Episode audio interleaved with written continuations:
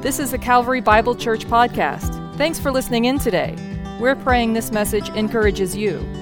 Learn more about Calvary and join us online each Sunday for services at calvarybible.com. When I'm thinking about wilderness, I'm thinking about adventure. A point to point backpacking trip rolling on single track on my mountain bike. When the snow flies, it's going to be time to hit the slopes. I don't think I'm alone in thinking of adventure when wilderness comes to mind. That seems like the primary reason why everybody is moving to Colorado because there's so much wilderness to explore, so many adventures for us to have. That's kind of the Western idea of wilderness, one of exploration and adventure. That's not always the way humans have thought about wilderness, though. For most of human history, wilderness was terrifying. Humans feared it. Wilderness wasn't something that people immediately thought of adventure, but rather apprehension. The wilderness was dark and untamed. It was dangerous, and you didn't know what laid beyond the boundary that was defined as wilderness. The biblical idea of wilderness is altogether different than our modern idea of wilderness, too. Maybe you know the story of God's people wandering in the wilderness for 40 years, led by Moses. They had had this terrible experience of being enslaved and bondage in Egypt, and then this dramatic deliverance by the power of God at the hand of Moses to be liberated from their bondage and to be delivered. And then they wandered in the wilderness for 40 years, waiting and waiting and waiting to come to the promised land. And that was a part of the experience of the people of God. A triumph followed by a wilderness wandering experience that was desolate and dark and unknown and untamed and unclear as to what exactly God's purpose was for the people of God in the wilderness. It's one of the most defining experiences of God's people in history. And it's the focus today of our study in the book of Hebrews. So turn with me there to Hebrews chapter 3.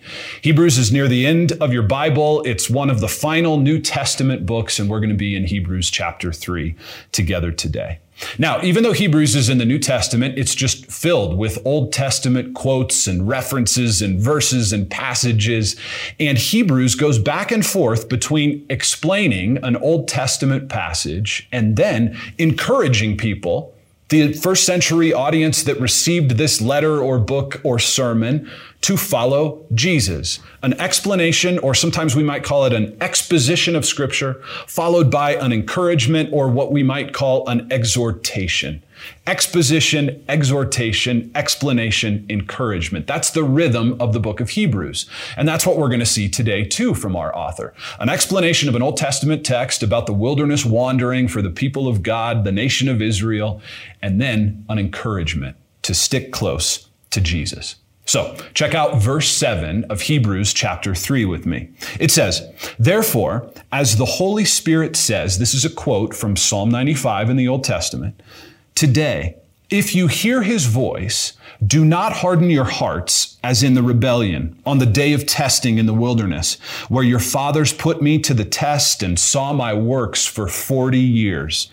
Therefore, I was provoked with that generation and said, They always go astray in their heart, and they have not known my ways.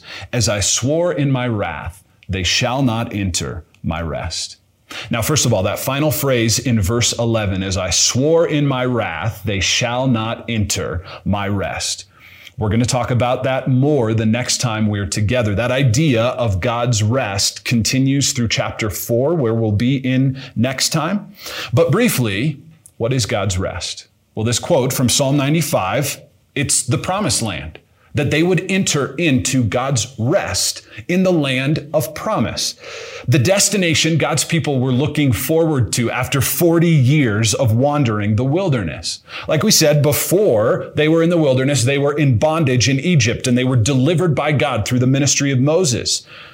And so this idea of bondage and deliverance has become a metaphor for the people of God we too were once in bondage. We were enslaved to sin, and then we were delivered by Christ. And what came after that deliverance? See, that's the problem. Is we don't really look forward to or anticipate wilderness experiences in our life. But that's what commonly happens. After we have a triumphant spiritual experience, we can find ourselves sort of disoriented, unsure about what's ahead, wandering in a wilderness. And we may feel triumphant for a long time, but I think every Christian has an experience in their life, maybe many times, that they would define as a wilderness experience. Not the adventurous kind, but most likely lonely, isolating, scary. It might feel deserted. We certainly feel disoriented in those experiences, and we always lack direction. The problem is that when we face these wilderness experiences, the same things can happen to us that happened to the nation of Israel. Look closely at what verse 8 of Hebrews 3 says. It says, Do not harden your hearts as in the rebellion on the day of testing in the wilderness. The people of God, in their wilderness experience, rebelled. Maybe you remember, they complained. Even though God was providing miraculously food for them every day, manna from heaven is coming to them, and they complained about it. They wanted to go back to Egypt, even though they were now free to worship God, which they hadn't been able to do when they were in bondage and enslaved in Egypt. They just wanted to go back to what they knew. They even made a golden calf and worshiped it even though Moses, their leader, was on the mountain hearing directly from God, getting the Ten Commandments, ready to deliver the law of God, they made a golden calf and they worshiped it. They rebelled in the wilderness. And their rebellion often was simply wanting to return what they return to what they had known before in their previous life before they had been delivered. They missed the food they used to eat in Egypt because it was better than this manna from heaven that God had provided. They thought it would be better to be slaves and to at least know what they were supposed to do rather than to be stuck out in the middle of nowhere. They fell back into something they had seen so many times in Egypt worship of idols. It was familiar to them. Just like the Israelites, the author of Hebrews doesn't want his readers or listeners to fall back into their old patterns either. In their case, it was their background in Judaism, the sacrificial system, the traditions and rituals that they were familiar with. But even for that first century audience, the Christian life had gotten hard. It had been probably around 40 years since Jesus had died and risen again and returned to heaven. And it was feeling a bit like the wilderness for them. They were experiencing persecution, pressure, problems in their life. I mean, I would be afraid to experience the kind of persecution that first century Christians did, the kind of first, the, the kind of persecution that our Christian brothers and sisters experience in our world today. And when we are fearful, we often fall back to what's familiar. For ancient Israel, it was Egypt for Christians who received this message in the book of Hebrews, it was Judaism. For us today, it could be whatever our life was like before Jesus delivered us. It could have been the life of religious ritual that we talked about last time we were together, or, or self satisfaction that comes through alcohol or sex or money. Whatever our past was like, when we are fearful, we often fall back to what's familiar. And when we do, verse 8 says, do not harden your hearts as in the rebellion. Our hearts become hard when we fall back into our previous life before we had been saved by Christ. We get desensitized to sin and its effect on us. It's almost like we develop a callus on our heart. And then, like the end of verse 13 says, we're hardened by the deceitfulness of sin. Our hearts become hard to it desensitized to it. It's important for us as we're talking about this wilderness wandering experience and the temptation to rebel and to turn back to a life that we've come from before. It's important for us to normalize that as a part of the Christian experience, as a part of people who have true faith in Jesus. That as much as we want the trajectory of our Christian life to always be on a perfectly upward trajectory, the reality of the Christian life, more often than not, is that it ebbs and flows. There's ups and downs. There's there's successes followed by sins. There's triumphs and disappointments. That's normal in the Christian life. But the author of Hebrews doesn't want his audience to be so hardened in their hearts by the deceitfulness of sin that they would fall away from the living God. And he was worried in their temptation to return to what was a previous life of comfort for them, that they may fall away, that they may turn away from their Savior, Jesus. So when we're in the wilderness, what do we do? Where do we turn so that our hearts don't get hardened? I think when we're in the wilderness, we need directions so that we know the way to go, so that we stick on the path and we don't wander around aimlessly and get off track. So let's look at two directions from Hebrews 3 for when we're in the wilderness. First, we're going to listen in. And second, we're going to link up. First, listen in.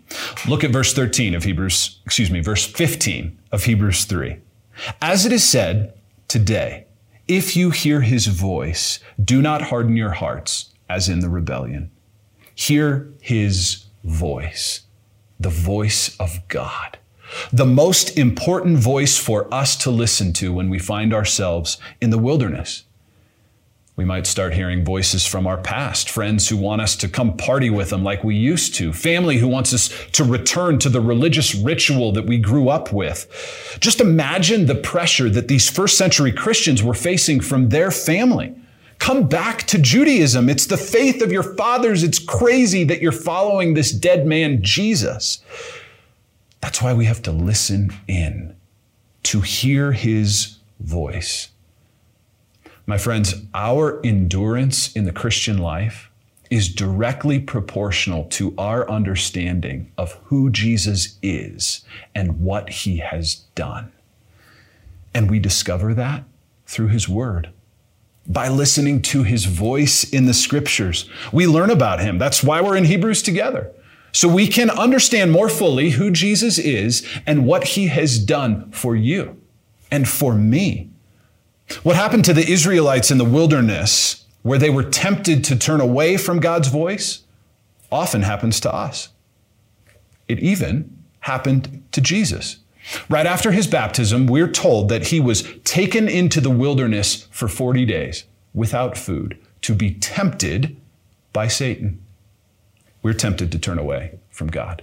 The ancient Israelites were tempted to turn away from God. The first century Christians who this letter or sermon is written to were tempted to turn away from God. Even Jesus himself, in a wilderness experience, was tempted by Satan himself to turn away from God. And do you know what happened? Three times in Matthew chapter 4, the devil tempts him tells him to turn these stones into bread or to throw himself off a tall tower and that God's angels will come and grab him or takes him to the top of a mountain and shows him all the kingdoms of the earth and says, you could have all of those if you bow down and worship me. And those three times in the deepest, darkest temptation of Satan, Jesus speaks back to Satan and rebukes him with the word of God. Because Jesus listened in to God's word. He knew it. And when he faced temptation, when he had difficult wilderness experiences, that's where he turned because he had listened in to God's voice. Did you notice at the beginning of verse 15 that it says, Today, if you hear his voice? Today. One of the incredible things about this technology that helps us produce Calvary online is that I have no idea what day it is for you. I know some of you love to watch Calvary Online on Saturdays, right when it comes out. Some of you watch on Sundays. Most of you do. And then some of you kind of trickle in during the week, even a week or two after. Even months after, we'll notice that new people are watching messages. So I have no idea what day it is for you. It could be a few days from now. It could be several days from now. It could be weeks from now, months from now. I, I, don't know. It could be years from now that you are watching this or listening to this. But here's what I, I do know no matter what day it is for you, it is today. And God speaks to you today. Today is the day for you to listen in to God's voice, whatever day you find yourself in.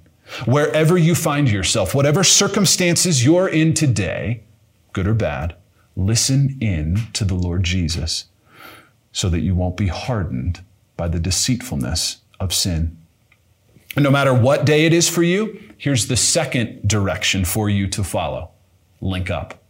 Verse 13 says, But exhort one another every day, as long as it's called today. There's that word again. So that none of you may be hardened by the deceitfulness of sin. Exhort one another every day. Exhort is just another word for encouragement. Remind each other of who Jesus is and what Jesus has done. That's why we need each other. Why our mission as a church is to build Christ centered communities of people who are fully devoted to loving God and loving others, so that we can exhort one another every day as long as it's called today. We need each other to exhort, to encourage each other, to stick with Jesus, to stay close with Him, to deal with temptation. When we're wandering, we need someone who can help us get back on track. And that's why we need to link up with the people of God. Now, I'll admit that it's more difficult for us to encourage each other through Calvary Online than it otherwise might be if we were gathering in person. But this fall, we'd like to try to make it a little easier for us to interact to link up with each other, to exhort one another. So here's three upcoming ways that we can all do that. On Sunday, September 26th, we're having an online starting point. This is a time for you if you're new to Calvary or are just worshiping with us online and would like to get to know other people who are too, to meet them. Steph and I will be there. We'd love to have a chance to meet you, hear about you, share a little bit more about Calvary Online, share with you about our plans that are upcoming for ways that we're going to minister and hopefully increase the number of people who are joining us and interact with you and link up together. That's starting point. It's on Sunday, September 26th. You can click this link. We'd love for you to let us know that you're coming and you can sign up to RSVP. It'll be all on Zoom, virtual, but we'll gather together and get to know each other, and we're really looking forward to Starting Point. When we're at Starting Point, we'll also share opportunities for you to jump into online groups here at Calvary, to be able to gather together virtually, online, and, and share with each other and encourage each other and talk about the Sunday message and encourage one another to follow Jesus. The third thing we're going to do is coming up in October, we are going to have a Sunday Calvary online service time. Now, we're absolutely still going to make Calvary Online available on demand starting on Saturday. You can keep watching it whenever you want, but we're going to have a specific time on Sundays where those of you who would like to can gather together to watch the service in real time along with other people. We'll have some chat functionality built into the website so that you can engage with each other, chat with each other, share prayer requests, encourage one another, ask questions, welcome and meet people who are new to Calvary Online, and we hope it'll be a way for us to link up with others this fall and to be able to grow our community so that we can encourage each other, so that we can pray with each other, so that we can exhort one another every day as long as it's called today. We're so excited about Calvary Online. I'm delighted to be teaching every week. Our team is praying about ways that we can continue to grow this ministry, and we're thankful that you're a part of it. And we'd love for you to link up with us in the days ahead so that we can continue to minister to people and draw them closer to Jesus. And the ways we're going to do it are by listening in to his voice and linking up with each other. You know, in 1964, the United States wrote the Wilderness Act, which basically declared nearly 100 million acres of land in the U.S. as protected wilderness. And it begins with this amazingly poetic description of what the wilderness is. It says, Wilderness in contrast with those areas where man and his own works dominate the landscape, is hereby recognized as an area where the earth and its community of life are untrammeled by man, where man himself is a visitor who does not remain. For most of us, the wilderness is a temporary place. Hopefully, not 40 years of wandering there. Hopefully, marked more by God's revelation to us than by our own personal rebellion. But here's what we need to remember more than anything. While we are absolutely called in the wilderness experiences of our life to be faithful to God, to listen into His Word, to link up with other followers of Christ, our faithfulness is not what defines us. I want you to look quickly at verses 5 and 6 of Hebrews chapter 3. It says, Moses, the leader of God's people through the wilderness, was faithful in God's house as a servant. But compare that phrase to the opening phrase of verse 6, which says, But Christ, Jesus, is faithful over God's house as a son. Moses was faithful, Jesus is faithful today.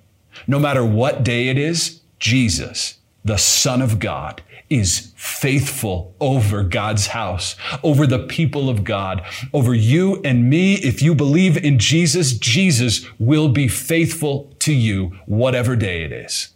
Today, Jesus is faithful. So whether you feel defeated in the wilderness or victorious on the mountaintop, Jesus is faithful. Let's pray. Lord Jesus, we bless you for your faithfulness to us, for what you have accomplished on our behalf so that we might be a part of the household of God, the people of God who have been redeemed by your sacrifice, saved by your death, and victorious because of your resurrection. I pray for my friends today who are joining us for Calvary Online. If they're in a wilderness experience, Lord, I pray you would encourage their hearts. I pray you would bring people around them to encourage them. I pray they would hear your voice and that you would speak powerfully to them. I pray for any friend out there who's watching or listening today who does not yet know the Son, Jesus Christ. I pray, Lord, that you would reveal yourself to them miraculously, powerfully, that you might redeem them and deliver them from their life of enslavement and bring them into the household of God. We give you thanks, Lord Jesus, for who you are and what you have done. You are faithful, Jesus, and we love you. In your name we pray. Amen.